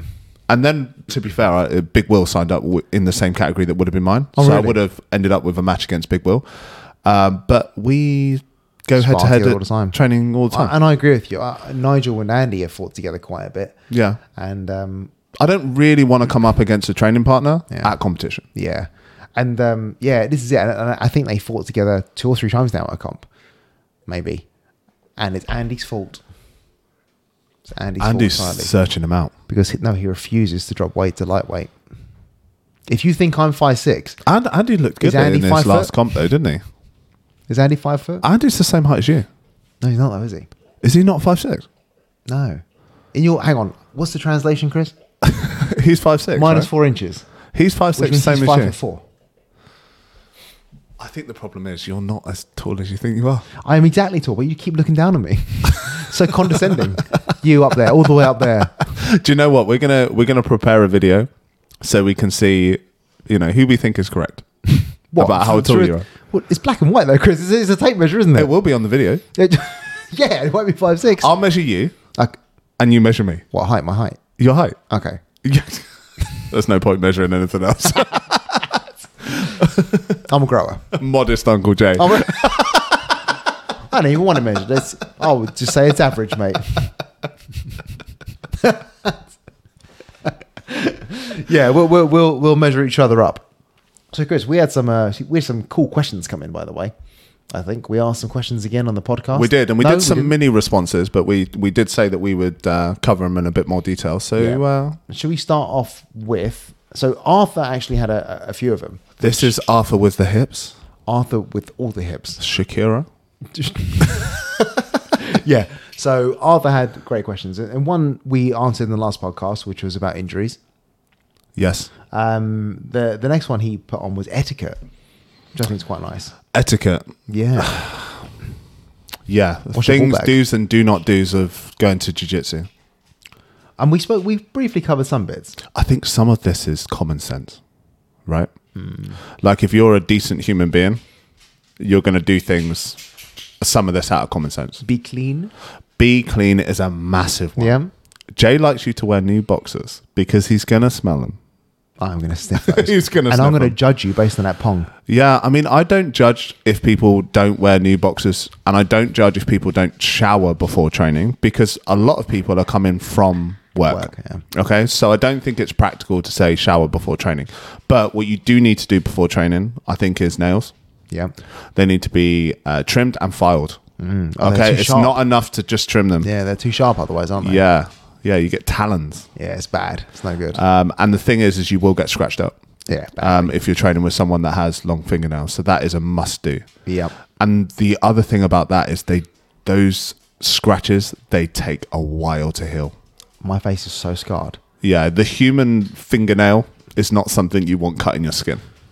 Man, they, when I get tanned, all the gee burns, all the scratches, they show up like blemishes. I am responsible for some of those keyboards. That's mark. it's called top pressure, mate. Cool. It's called efficient top pressure. No, Oh, I didn't mark up your nose. You did. You tried to do the mother's milk on me. Lactation Nation. And because we'd had the conversation on the podcast, I refused to tap. and I do have a pressure bruise on my nose as a result. I must admit, it was a horrible place to be. Was it really? Yes. Man, And that's not bad for a five. I foot six laughed guy, it is off. And I believe I sung Away in a Major You did. to get in He's your gone head. Super festive. Because if you're trying to smother tap someone and they're singing Away in a Major, you're going to get the impression that they're having a pretty good time. Yeah. I was not. No. I was not. It was horrible. Yeah. Well, that's fine. Um, but yeah, we need to. Um, yeah, tr- trim your nails, fresh kit. Even if you just worn it on the mat, Fresh teeth. fresh teeth. Yeah, brush your teeth, floss if you can. You're going to be very close to someone. Going to jujitsu is a bit like going on a date. You're going to be close. You Yeah. need to be fresh. Yeah, you got to. Yeah, very. That's close. like number one. maybe closer. Other thing is you got to treat the mats as a clean space. Yes. Do not walk on the mats with your shoes. Do not walk on the floor with bare feet and then walk on the mat. Yep. That is the sort of thing that is really going to piss people off at Yep, jiu-jitsu. that is very true. Hercules is making a racket down there, isn't he? he is. This My audio God. is going to be wrecked. It's it's awful. I mean, hang on one sec, guys. It's definitely picking up. It's picking up. So look, apologies. He wants to be with Chris. He's protecting him. He's got a toy. He's got a toy. Um, so yeah, it, th- those are the biggest things. So cleanliness, I think, is number one. Yeah. and you know, respect the training partners. You got to yeah the etiquette, respect the belt colors, respect the training partners. Now I don't think respect the belt colors. I say this in terms of because their I knowledge. think people get weird about belt they color. do, but you got to respect the knowledge of someone. You respect the It knowledge, doesn't make them a better person. It makes them better at jujitsu. uh, but I think jujitsu can become very culty Yes. when people put too much respect on the belt I color. agree. I completely agree with that. When you hear like senior belts giving advice about stuff they know nothing about Blowjobs. because they're senior. you heard this at a club? Yeah, they're like, hey, don't don't do it like that. Why are you having that conversation, And they put Jay? their white belt around their Why neck, are you don't having a conversation while you're doing that? So if you're if you're at a jiu-jitsu club, you will meet personalities like this, whereas they've put their put their belt on, whatever rank it may be, and then uh, they start giving out advice that they're really not qualified to give out. That that is true. Um, And I've seen some pretty cringe moments. yeah, I mean, look, if you're a brown belt, black belt, blue belt, purple belt, doesn't matter Black- on the brown mat. belt, black belt on the mat. On the mat, yes, doesn't make you that in life. And that's it, right? Even if you are in life, it's like sometimes you got to stay in your lane. You do, you do. You know, So yeah, but, but, but respect people in the club, and you know what? If you go to a good club, everyone will respect each other anyway, and you'll you'll, you'll get that vibe. If there- if you got any red flags, if you're not comfortable at anything in a club, and like, I've been there, then you should probably explore other academies just to see what other academies are like. I think that's a really good idea. yeah. And to do. every academy is a bit like its own little, uh, hub yeah. has got their own little thing. and going they've got their own little sort of ticks and things and you know the way things are like our academy i'm more than happy to be asked to spar by anybody on. yeah, but that's not the same in every academy so there are a bunch i'm of, obviously uh, a pansies. I'm obviously a brown belt. We do open mat, and the open mat is genuinely open mat. People can come along, Yeah. and I often and quite frequently get asked um, if I want to roll with someone that I've never met before, who's a lower grade. Because in jiu-jitsu, you just don't necessarily meet loads of people that are brown belt, black belts. yeah, Um, and I'm always cool with it. yeah, I'm always cool with that. If I don't want to do it, I'm going to say that. Um, but I don't think I've ever done that.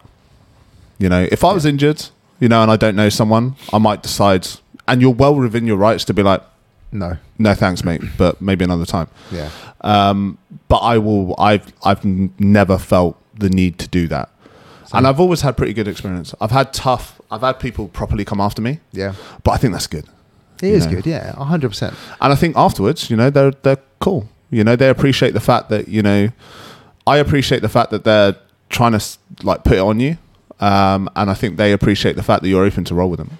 Yeah, yeah, I, I I agree that that it's it's really good to have that. And I think personally, I want to be in an academy that does allow you to train elsewhere and does allow other people to come into the academy because ultimately we're paying the fees, and it's up to us how we train and what we want to do.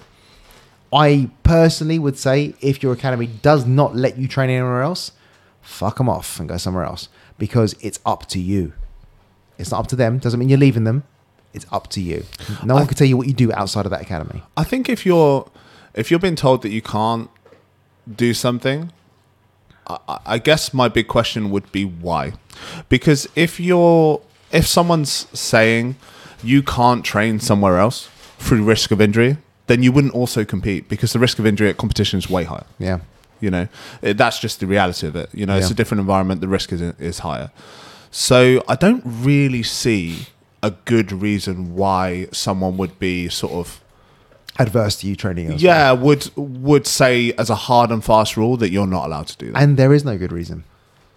There is no good reason. i think it makes you a better competitor and i've said it before i think Yeah. if you're going to other places you're experiencing jiu-jitsu with people that you don't know they're going to have a weird game perhaps that you don't Yeah. like when i've when i've gone out to uh, act uh, in corby uh, you know i got stuck in someone's um, spider lasso guard Yeah. well it occurred to me no one at the club plays spider lasso guard Wow. Like common guard position, but I can't think of anybody whose favoured guard position at our club is Spider Lasso. Yeah, that's true. And that then caused me some problems. That's interesting, isn't it? So yeah, I think that is the big benefit of going and training with different training partners. Yep. They move different. They do things differently. And if you've got a big club, you're gonna have a diversity of training partners, but they are gonna know your game. Yeah. So like when I spar with people at the club, they know the type of moves that I'm likely to go for them on them. Jay knows exactly what I'm gonna try and do to him. You're gonna try and step over for that armbar, and it's it's the one that you step Which over I that did catches this me. week. It's ridiculous. it's so good, Chris. It's very very good. So I actually spoke to Brad about this. It's so funny. Oh, did you? Because I was talking about armbars. I know when I've properly caught you because you go and talk to someone. I go cry. You go someone. run into I go teacher. cry. Help! And um, do you know what Brad said? What? He said, "You would never be catching me if we're the same size." I would not catch you with the same size. Mm-hmm. I think I've used that setup on Big Will before, Yeah. He said, "Not me though." not on You Brad. know, he didn't say that at all, mate. no. Oh my God, Hercules. Hercules is going at it. I mean, it looks like Herc. Herc. You, hello, mate. I think the audio might be destroyed for this. It may be destroyed. So, um, no, what he said was, Jay, it's harder for you to do stuff. It's going to be harder for you. He goes, Chris is good at what he does, and you're fighting someone heavier. So, to come set up into certain positions, it's going to be more difficult for you. So, what you do has to be on point. And I said to him, I don't really like the idea of that though. I don't like the idea of weight differences. I understand they make a difference. A lot of people bigger than you. Most people think it uh, apart from Carl. I mean, there's not many. Hang on. Apart from Um, Carl, No, th- there, there's um, five foot five and a half. but there's uh, yeah. Well, we- I'm probably amongst one of the lightest at the academy, Yeah, um, I think it's yeah. I think it helps. which isn't a problem I think it helps being bigger, but I don't think it helps for that move. once you got the armbar and the armbar's on. In terms of like, I think if I'm stepping over to an armbar, Yeah. I don't think weight's a factor personally. No. I think that is speed, Yeah. and if anything, speed should be on your thing side. is, it catches me out. That's the thing. So I know it's not weight. That's why I don't like it because it catches me out. It's the setup. The initial setup for it is where you get in, and my defense is generally, I guess, late stage. After that, isn't it? Um, At that point, I Yeah. think the weight's a factor. So at the point where the arm bar is on, I think the weight's a factor Mm. because you're trying to push legs away from your head. so much leg. There's a lot of legs. So much leg. It's heavy. Yeah. It's heavy. Those big- Hairy old leg those in your big gorilla face. feet. So, um, the gorilla so toe. yeah, it's um. Oh, Liam's got a great one. Yep. Um, advice for a newly promoted blue belt. Blue belt blues is a thing. Anybody that doesn't know jujitsu, I was looking at a video recently. Sorry, I don't know if you Something heard that. just Chris is offended- really hungry. Someone, someone just offended Herc. Yeah. Did he recently get his blue belt? Oh my god! I hope you can hear this. He's really rumbling back here. He's going off. Might be a squirrel. Yeah, maybe. I bet there's a squirrel intruder in the garden. I'm going to suspect there's work going on over there, and he can see the workers working hard. Can you see that over there, Chris? Yeah, a guy's climbed through a window over Is there? there. there is a. There, Is it he- really? he's fitting the window. Oh, so he's not happy. He's not happy. He He doesn't know sees what- someone that's not in, in on the turf. Yeah. Do you want to get that mic close to it? You can you hear that grumble, guys? You might be able to hear this from Hercules over there. Um, oh, he's, he's gone quiet. That's convenient, isn't it, Hercules? Yep. No, no noise at all. He'll do it now. He'll do it again. Yeah. You're going to be able to hear it, but I don't know if you'll get the magnitude of it. It's practically vibrating my chair. I can feel it through me. um, so, yeah, advice for newly promoted. Yeah. Yeah, so I looked at a Hannah Gracie video recently, um, and he was basically saying that 90% of people that start jiu-jitsu don't get their blue belt. It's a hell of a stat, isn't it? That's a hell of a stat. I can't verify it, but this is what he said on the video. I believe him. And he said 99% of people that get their blue belt don't get their black belt, Wow. which I can definitely believe. That makes sense. It, there's a lot of reasons why you wouldn't carry. It's a long journey. This. It's a really long journey and a big investment. And I think it depends. I had no blue belt blues, by the way. How long did it take you to get your blue belt? Two years. That I think might have helped Yeah. Not going because too quick. I got my blue belt in a year. Yeah. and I didn't really feel like I earned my blue belt. Okay. I got my blue belt because I won the British Open, Yeah. and it was a great moment. But that was only my second competition. So I only competed three times. Well, that's partly true. I competed one twice Yeah. in one day, and then I competed at the British Open, and I got my blue belt. So I only had those two days Yeah. of competition as a white belt. Yeah. So I don't know if I fully felt ready for the blue. Yeah. And then I was a blue belt a long time. Yeah. and I was training quite sporadically, which has contributed to the long time. And I think the problem with a blue belt is your mentality does change. And I don't know exactly the psychology of why this happens, but when you put a blue belt on, I think you expect to feel different. I think your jujitsu expects to feel different. And I think the reality is, is the only thing that's changed is your belt color. You are so right. And do you know what changed when I put my blue belt? Legit, I couldn't wait to go back to training. I'm not a white belt anymore. Not a stupid amateur. Not a But stupid then beginner. you got those white belts that were giving you trouble before, Do you know what it was? still giving you trouble. put the blue belt around my waist. Fucking forgot how to tie my belt. you forgot how to tie your belt. Legit. I said, Kieran, I don't know what I'm doing. Help me tie my belt. I forgot. How mad is that? This is why you should be an Ogi guy. Yeah, I know. Here's your belt you'll never wear. Um, yeah, but y- you're right. That there is a the shift. You expect something different. I think it's You- you expectation think- you of think, yourself. Oh my god! Now I know. It's kind of like I know when you became a dad. I thought, oh, I'm going to be so wise when I become a dad. And then Yeah. the kid was born. I was like, fuck, where is that wisdom? When you become a dad, it is like you realize that it's just basically kids Fake having it. kids, right? Yeah, fake it till you fake make it it. till you make it. I only know about the developmental sort of uh, stages of a human being up until the age that my daughter is now. Same here. I don't really know what comes next. No, I mean I can help you a little bit. It's only a year between Sienna and Phoebe, isn't it? Did I tell you about what happened when we had uh, Phoebe? No. So Phoebe was premature. Okay. five weeks. So we are getting to the end of the pregnancy first, you know, first uh, baby's due. And we're thinking, it's kind of getting to the stage now. We need to think about, you know, Yeah. hospital. Anyway, no hospital backpack. Right. I'm that person. We went to the hospital, no hospital bag. Okay. So we're in the hospital and they're saying, baby might come today, which I don't think I really process and believe. So I'm thinking, I've got an event at work today. So I might have to let them know. I don't know if I'm going to be in. Yeah. Bear in mind, losing, losing the ward. Oh, yeah. So they're looking at me like, this guy's not got a clue. And they were like, do you have any stuff with you? And we literally had taken nothing. Wow. So the matron on the ward takes a bit of the blue toweling, starts writing on it. These are the things that you need to go to ASDA and buy. Wow. So then I go to ASDA right next to where I used to work. Nice. Pop in, see everyone. I don't know if I'm going to be here later. You know, we're in the hospital, but I'll probably be out. You know, I'll probably be back. Yeah. But just in case, you know, just so you know, we've got this event tomorrow. Anyway, I go to ASDA. I'm looking around. I'm trying to buy sanitary pads, stuff like that, which I Yeah. know nothing about. Yeah. And then uh, putting together the hospital bag. Nothing. No name picked. Nothing. Wow. Wow, you were very unprepared. Well, I had another five weeks as far as I was concerned. Everybody told me Yeah. first baby, it's going to be late. Everybody That told is me normally this. what happens. Yeah. Everybody told me this.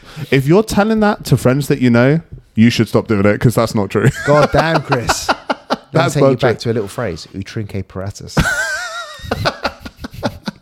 Be ready for a premature kid. Fuck Jay's posh. That's terrible. But you know what? I, I can't. I blame criticise. Phoebe. I- She's early. How dare she? And we were so lucky she's a healthy baby. Um, but yeah, five, five weeks early. That's and then we very had to early. spend a week in the hospital. Oh, it's horrible. Man, a week. Yeah, that's no good, is it? Brand new baby. That was like a whirlwind. Yeah, that's that's no good at all. is Oh. it? Nothing can prepare you for that promotion from No. normal guy to dad. No, and that's kind of how a blue belt would feel. Like, oh, I know nothing, but all these responsibilities on me. I think the problem with blue belt is you are still very new into the journey as a blue Yeah. belt, and I don't think you realize that when you're blue belt. No, you don't. Not enough blue belts realize that you're very new on the journey. Looking back at me as a newly promoted blue belt, I'm a, ve- a completely different grappler. 100% different. Oh yeah, Nothing's the same, I think. that's the only way that you will continue in jiu-jitsu. You have to compare you now to you before. That's- Because as soon as you start comparing yourselves to your training partner, I was a blue belt before James Anderson was a blue belt, I believe. Wow. But James Anderson was a much better blue belt than me. That's mad, isn't it? Like I was a I was a wicked at white belt Yeah. because at white belt a lot of it is physicality. Yeah. A lot of it is how quick you are. You know, my cardio was a massive factor. I performed really well Yeah. as a white belt. Yeah. When I went to competitions as blue belt, a lot of that stuff, you know, didn't damn work it. so much anymore. No, it doesn't. There's a lot that doesn't work. So, and I didn't know what to work on. Whereas someone like James Anderson, he developed a very clear game plan. yeah. And that's what I would recommend people start thinking about when they do jujitsu and you start to get to your blue belt. So, for Liam, would you advise? Well, first of all, can I just say, Liam, you've got to stick with it now. There's no oh, yeah, point- don't become a statistic. there's I no- nearly quit a blue belt. I said this before. Yeah, I you nearly did, quit a yeah. blue belt. So, you just got to stick with it, Liam. Because life is going to get in the way. If it's not, you lose the passion for jujitsu. Yeah. At some point, life's going to get in the way. And it has to become a habit. It has to be, I train on these days and I do it even if I'm not feeling it. Yeah. But you also have to be of the mentality that you do it for fun. So I stopped competing because I stopped having fun. I agree with you there, by the way. If you're not having fun, what's the point? what Like- is the point? And I I enjoy my jujitsu now and I don't feel a lot of pressure. Yeah. And I don't I haven't competed in a long time. Yeah. M- Mostly because of COVID to be fair, because I was competing, then COVID happened, and then I haven't really got back on it since. Yeah. But I don't put the same pressure on myself as some of the other people at the club do. Yeah. and I enjoy it a lot more. And I'm experimental with my jiu-jitsu. And I do want to get back to competition, but I think if you are the type of personality where that pressure of competition is Defines getting you. in the way and you're starting to get to the stage you're not enjoying the general sessions anymore, I would say it's okay to take a break. I agree as well. Um, I would say And that's controversial advice. I can imagine a lot of people are not going to like that. no. But what I'd also say, if you're if you are going to competitions, don't let your results at a competition define your jiu-jitsu because it doesn't. It defines how you fought that guy at your competition. It really doesn't. That's it. Your your jiu-jitsu, you could be amazing at jiu-jitsu, um, but not win at competitions. Because people say it's who's better on the day from who shows up, but I don't actually believe it's that. It's whose jiu-jitsu fires on the day. I agree. Because the thing is. is with jiu-jitsu, you can win matches at competition by getting to your game. Yeah. So if I'm someone who's very, very effective from say close guard position, if I pull guard, I win that match Yeah. because I'm very effective at close guard Yeah. in close guard. If I try to pull guard and for whatever reason the guy is very good at defending that or just happens to get lucky or just reacts that little bit quicker Yeah. and they steal the two points and then I'm not in close guard, I'm in half guard and I lose the match. Doesn't mean there's anything wrong with your close guard. No, it doesn't. Doesn't It's mean just there's anything wrong with your that jiu-jitsu. person got to that point, and that's also okay, isn't it? Yeah, it's just That's they awesome. managed to impose their game on you. Unless you're a professional, you can't let your competitions define your worth at jiu-jitsu. As a hobbyist, you've got to be. I think you've got to be chilled about it. Your competition should be better in your jiu-jitsu, and that's it. I think what's really helped me over the years is I still have video of my white belt competition. Yeah. Like not my first Seen one, it. but my 2nd I've seen one of your white belt competitions, one. And I look back at that bonkers, mate. at times, and I have them frequently where I think my jujitsu is terrible. I look back and I think it's not as bad as it used to be. which is good, right? I'm doing stuff in that that does not make sense. Oh, mate, I love watching my old stuff back sometimes. Like, oh, wow, that's mental. It's kind of embarrassing, though, as well. You're going for moves that do not make sense. Yeah, yeah, it makes no sense. But Liam, you stick with it, mate. Don't put too much pressure on You, yourself. you were a little frustrated to see one of our white belts trying to do something that didn't make sense this week. You want to talk about Ross. that? Ross. Ross, shout out to Congratulations. Ross. Ross won a gold and a silver at the competition. I cornered him. I was proud of him. He looked good. I was, um, now, me and Jay actually disagree on this. Go on. Okay, so you saw something in the video that you were like, ah, Ross has got to work on that, Go, right? go on. So you you want to you want to tell us? Can I first, again, congratulate you, Ross, uh, for what you did? Because I'm, Jay's one of those people that can't you can- you can't just be happy with the result. I'm, I'm very happy with the result. However, no, uh, really, I, I'm, I'm very glad because the first one that he had didn't quite go to plan. Um, and this one, you know, you pulled it off. And I was very impressed with what I saw. It was really good. I love his intensity. I love his fight. Now, Ross, how many fucking times have I said, don't attack someone from within their guard? Stop that immediately. So I'm calling Ross at this point, Yeah. Chris, or nice. uh, me and maybe Big Will, and I'm not saying anything to Ross about not doing this. And there's a reason for this, and it's just a strategic reason. go on. because I don't think Ross is getting swept from there. So Ross is leaning over into the guy's Nick. leaning over into the guy's neck, and he is in closed guard, so the guy's basically got his legs around his waist, Yep. right? And Ross has got very good balance, Yeah. really good balance, like better than average. He spent balance. a lot of time on one leg. Yeah, he's got better than average balance. Anybody that doesn't know, Ross did ballet. Joking. so Ross has got really good balance. So I'm looking at this match. Ross is five nil up at this Yeah. point, and I think we've got a couple of minutes left. Ross is trying to submit the guy from the close guard. He's not trying to pass the close guard. Got no issue with it. Strategically, I've got no issue with it. Well, that's uh, where you're wrong. I'm not. He won the match. Yeah. So let's say the other scenario. You're going to give him the jiu-jitsu advice. Yep. Ross, don't try and submit him. Try and pass. Yep. Tries to pass, He gets swept. I know what you're gets gonna say. swept. Gets swept. Ross is not a bottom guy. No, he's not. That wasn't his game plan. His game plan was top game. So interestingly, that's what led to him getting swept in his last competition. He was attacking. I from wasn't there the to guard. corner him. I was. And you told him not to attack from the guard? yeah. Don't do that. Ro- But also, Brad was there as well. Yeah. So we're no. like, work. You know, as you say, you work the hips, you work the legs. Don't lean over too far because the guy could have made a small adjustment and swept him from that point. So I would. I don't think this guy I, was I wanted sweeping Ross to from there. mitigate. I would have wanted to mitigate that risk, as should have you. I didn't see the risk. God, you big guys, eh? I think You I big guys, so arrogant. I think I looked at that position, decided that Ross was pretty safe in that position. He was tripoded out. Decided that as long as he stayed busy, he wasn't going to get penalties in that position. And he was five points up and he'd win the match. And guess what? He won 5 0.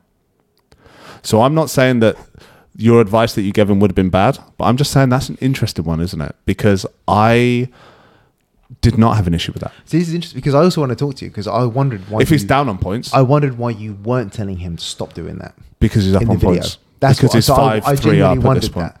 Um, I would have asked him just to break the guard, not to do anything risky by doing it. Don't do anything silly because he also got told to. I go, feel like you don't know Ross. he. yeah, I 'cause- feel like once we set Ross off in motion, yeah, yeah, yeah, yeah. it he's was off. going to become It's like, carnage. Goodbye, mate. Because at one point he was I told. stopped talking to him because Ross got so intent on listening to what we were saying. Yeah. I didn't feel he was watching the match. I I, liked his interactions with whoever's coaching him. Someone, was like, I want you to watch the match, dude. someone told him to go to mount at one point. They did. But we've also discussed this, Ross, Delayed it. in how to go to mount. Put your knee on the belly first and slide it across. he went to hop across, and he looked at whoever was coaching him with such disappointment, like you just fucked that up. it was great to see Ross is very easy to coach because he went he went back into that um, because he was really listening. yeah. And if I'd have said to Ross not to go for that sub he was going for Yeah. and to break the guard, I think he would have done that, but I think he would have also progressed. And I think at that point, it's more of a risk, He'd have won one by even more, wouldn't he? possibly. Definitely. Or the guy might have come up and swept him. Nah, he's got good balance, isn't he? We've, we've, we've gone through. He this. has got good balance, but the guy was strong. not as strong as Ross. He looks really strong. It's not Ross though, is he? Everybody said that Ross was really strong. Yeah, that's pretty good, isn't it? Um, but yeah, that's that's interesting because I think I saw that strategically different based on the points that were on the board. That's really interesting, isn't it? But now you know better for next time. I don't have a lot of experience cornering people. I'm not claiming to be the best corner man. Neither am I, mate, I just honest. found it really I interesting. mean, once that- I shouted to Johnny, chokes up there, tapped out, didn't he? um, shall we? Um, shall we bring up the final question? the final. Yeah, and I think we say that because um, I'm quite proud that Chris Ramsey has asked us a question. Of course he does. He's a jujitsu guy. He's a jiu-jitsu guy, and he re- he respects our belts. As I said, I don't think he should. um, yes. Anyway, so he asked, "When you were white belts, did you get injured in five minutes, or am I just a useless cunt?" Apologies if you're offended by that word. Grow up. That's the word he used. That is the word he used. He's a comedian. He can get away And with it. Jay had to apologise because I felt a little anxious having said that word because that's not a word I normally use. No, it's a lovely word. I, I hate it. You do you. yeah, it's, it's such a vulgar The word. thing is, dude. well, it's just sounds, isn't it? How do you find? How's the Don't word? keep saying it. I wasn't. How about m- moist? Don't mind that. Used Let's not say all the words that. You know. anal juice, So anal prolapse. a really good, a really good question. Um, and I think my my advice to anybody that's starting out jujitsu, finding they're getting a lot of injuries, I think there's probably a couple of things that are going on. Probably you're rolling a little bit more tense than you should. Hmm. Yep. Because white belts are notorious for being tense, Yes. jerky, quick movements, Holding on to stuff, Oh, holding on to stuff. wasted energy. Learning what you should hold on to and what you should let go of in jiu-jitsu is one of those things that is the sooner you learn that lesson, the better your jiu-jitsu is going to get. Yeah, you can. You can't learn this. You don't need so to early fight on. to the death for every grip. No, but you don't notice it because what have you got? You haven't got the skill yet, so you have the physicality because all you've got. yeah. so that's what you do. You hold on to stuff, push stuff away as hard as you can, get armbarred. If you're if you're a white belt and you're finishing those 5-minute rounds in training and your grip like your forearms are hurting, you're gripping too much. Yeah. I can guarantee you're gripping too much. Yeah, shout out Ryan Hendry. Always said if you're gripping out in training and you're not getting anywhere with it, just let it go. And I've carried that through since he told me that. It was brilliant. and it's difficult because grips are super important in jiu-jitsu but that's a, Right. like that's an example and you know you'll have more perspective on me on this than me jay because of your pt background but if your body is very tense and you're using all of your strength for everything you do you're going to get injured more often Yeah, that's true. Like, you're you not do need to flowing be through relaxed. for a movement so much.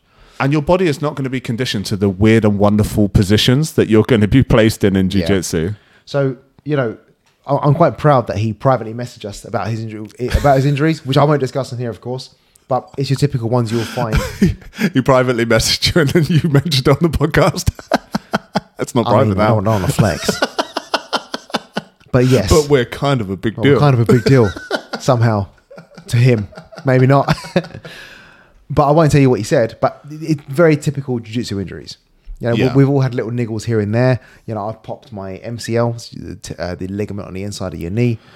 Knee injuries is one you need to be careful of, and this is one for I'm I'm a big advocate of people watching jiu-jitsu online, but be very careful if you're a white belt and you're watching things like leg entries Oh. and you know K guard stuff. And i- if you know what I'm talking about, you know who you are i- in terms of you know those are the type of content that you're watching. Yeah. Because even the professional guys pick up knee injuries from that. Look, look at the Meow brothers. Okay. They can barely walk. it's brilliant jiu-jitsu and there is a time and a place for it but if you're a white belt what you should probably do is make sure when you're on the mat with your instructor Yeah. that you're doing those positions properly because you don't want to be putting things like your legs into weird positions if you don't fully understand the mechanics of the positions that you're in and it's very easy to go onto youtube and pick up a video um, and you know think this looks quite simple. And yeah, it is. You'll see you know brilliant instructors. You know, I love watching Lachlan Giles's stuff. Brilliant instructor. Recommend his videos. But what I would say is the K guard stuff that he does, you have to have a good understanding before you play a guard like that in training. Very much so. Um, but Charlie won't mind us saying him doing stuff like this ultimately led to the tearing of his knee. and through no fault of Charlie's in terms of you know it's great jujitsu, it's Yeah. legitimate jujitsu, but it's also high risk jujitsu. And if you're a white belt and you're doing that high risk jujitsu in sparring with probably limited drilling, Yeah. you maybe need to study the position first with someone who really knows it. This is true. And um, Speak to your instructor. They're going to give you advice on the type of jujitsu that you should be playing and also the type of videos you should be watching. I mean, other than uh, techniques that you're performing, you're going to get it through silly things. you g- you really are. You're going to stub your toe on the mat. and You might break your toe. You're going to land on your finger. and your finger's bent out of shape. You're going to do something weird when you should roll and you just flop onto the Spike mat. your head. The guy did it yesterday. James, he went for a roll, right, just taking it back, landed s- flat on his shoulder, hurt his shoulder. Oh, God. He goes, the mat subbed me. So he was trying to take someone's back. Yeah, it was in drilling as well. It was in drilling. He just slowly went over to the roll, full impact of his weight, his own weight onto the mat, hurt his shoulder. Yeah. see, So you I, do get these type of. I injuries. came the, off the back of Alex Milson once and crunched my ribs pretty badly. I think we've all had a rib injury here and there. My rib's still not sitting right. It's still And- sitting. Uh, yeah, mine sticks out a little Yeah. bit. I call it the the Alex Milsom effect. Alex Milsom effect. So yeah, th- there are injuries that will happen all the time. And yes, as a white belt, you probably are a useless cunt, but we all are until well until we die. I think until you're a black belt, you probably are. Yeah, this is it. So I still do stupid stuff in my what are the- jiu-jitsu What now. are the skill terms? You are unconsciously incompetent. You heard this? and then you are consciously incompetent. and then you are consciously competent. And then unconsciously competent. God, that is a that is a complicated one, Jay. It's a competent one, isn't it? That's- I think as a as a white belt, you you're gonna be you're gonna pick up injuries for sure. Yeah. like you are. You need to have good awareness of the positions that you're putting your body in. A hundred percent. And uh, you are going to do silly things no matter what. Just if someone's got your foot, trying to spin out of it. if someone's got an arm bar, think which direction you need to roll to relieve pressure. Don't just This roll. is a really good one because, as you know, I do like to armbar people. do you? Yeah, I love it. Oh, so, you know, I've never mentioned it before. Um, but this is a really good one. Think about who you're sparring with. So it might surprise people, white belts, for me to say this, but if you're sparring with, say, a black belt, a purple belt above, then you should potentially feel much more confident to Safety. work than you should do if you're sparring with a white belt. If you're sparring with another white belt, you- they might get to the armbar position. I would say you have a relatively low tolerance for tapping because their understanding of that position is probably quite limited. Yeah. And there is more risk that they will snatch that armbar on or turn in a way that puts pressure on Yeah. maybe very quickly in a way that maybe they don't expect.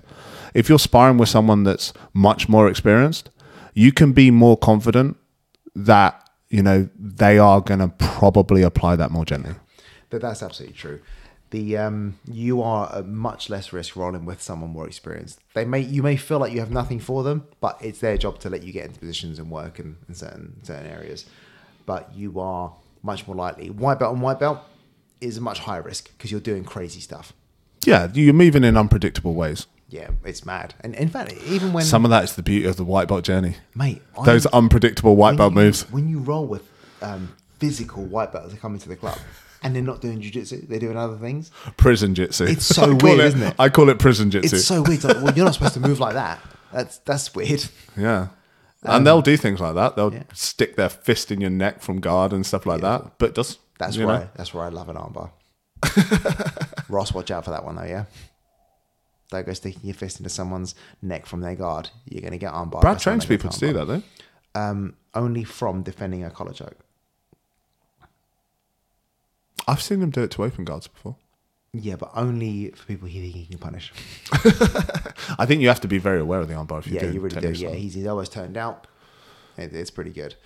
So, Chris, we're actually uh, we're actually approaching one hour forty minutes for this. that. one. And we've only got to cut out 40 minutes for Herc's rustling. God damn, it was bad, wasn't it? Herc is like one of those old people in the cinema with the, you know, Werther's originals. Oh, do you know what I mean? The Werther's originals with It the was awful. packets. We don't know how bad this is going to be. It's pretty bad. Content's going to be good. Uh, for the first time in a while, it's not cut out, and we haven't had to stop it for someone puking. White white belts in podcasting, but we're getting No, there. we I aren't. think I'm going to give Mate. it. Jay, I'm going to give us a stripe. Oh my god! White belts, one stripe. So how many? Do we get six or seven before we get our blue belt in podcasting? Standard to get six stripes. Six stripes. so, guys, as always, uh, we really appreciate you listening in. We love your feedback. We love seeing the numbers, uh, people listening. Um, where can they find us, Chris? They can find us on TikTok, Correct. better than average pod. Beautiful. They can find us on Instagram, better than average pod. God damn, they're consistent. They can find us on Facebook, better than average pod. Oh my God. And that's that's it, right? That is it, actually, yeah. That's all of them. Um, and we are available on Spotify, Apple Podcasts, and now Google Podcasts. Google sorted their shit out, and uh, now we're good. We're on Google Podcasts. We're on Google Podcasts. Great. We got one listener on there, One listener. maybe. this might be me. That's two there. There's you and Andy. Um, but yeah, no, we, we you can find us all there. Um, send us a message on Instagram or Facebook or TikTok if you want to ask us questions that you want us to ask in the podcast. Um, if you want to shout out on the podcast, well, we might get to you. yeah, you know, give us give us a five star rating. Give us a share. Share it out. Yeah, share it out for sure. Share the this out. love. If you liked this, Even No, if hang you on, sorry. even if you don't like it. if you listen to this, just share it out and give us a good review. We don't want anything apart from shares, likes, So we do want Listen, something. We want something back. and if you don't, well, Chris is going to armbar you. He's going to armbar your face. I'm gonna try for sure. Yeah.